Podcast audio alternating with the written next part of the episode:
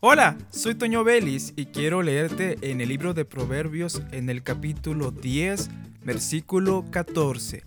Los sabios guardan la sabiduría, mas la boca del necio es calamidad cercana. Hay una invitación en las escrituras de cómo debemos de ser frente a los demás en la cuestión de hablar. Lo que hablemos, lo que digamos tiene que ser para edificar.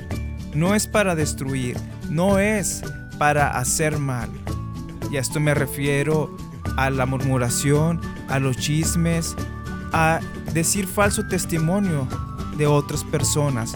O aún, si es algo verdadero, si es algo que alguien cometió, no divulguemos el error de esta persona con afán de hacerlo quedar mal o de que la gente piense mal de él, sino ayudemos a esta persona a salir de ese problema. O hablemos palabras de amor que sanen a esta persona. O enfrentemos la situación que esté atravesando junto con él en amor.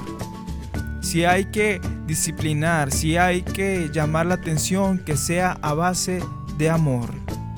Recuerda que lo que el hombre sembrare, eso cosechará. Y un buen cristiano habla para edificar, no para destruir. Soy Toño Vélez y te invito a que continúes escuchando la programación de esta estación de radio.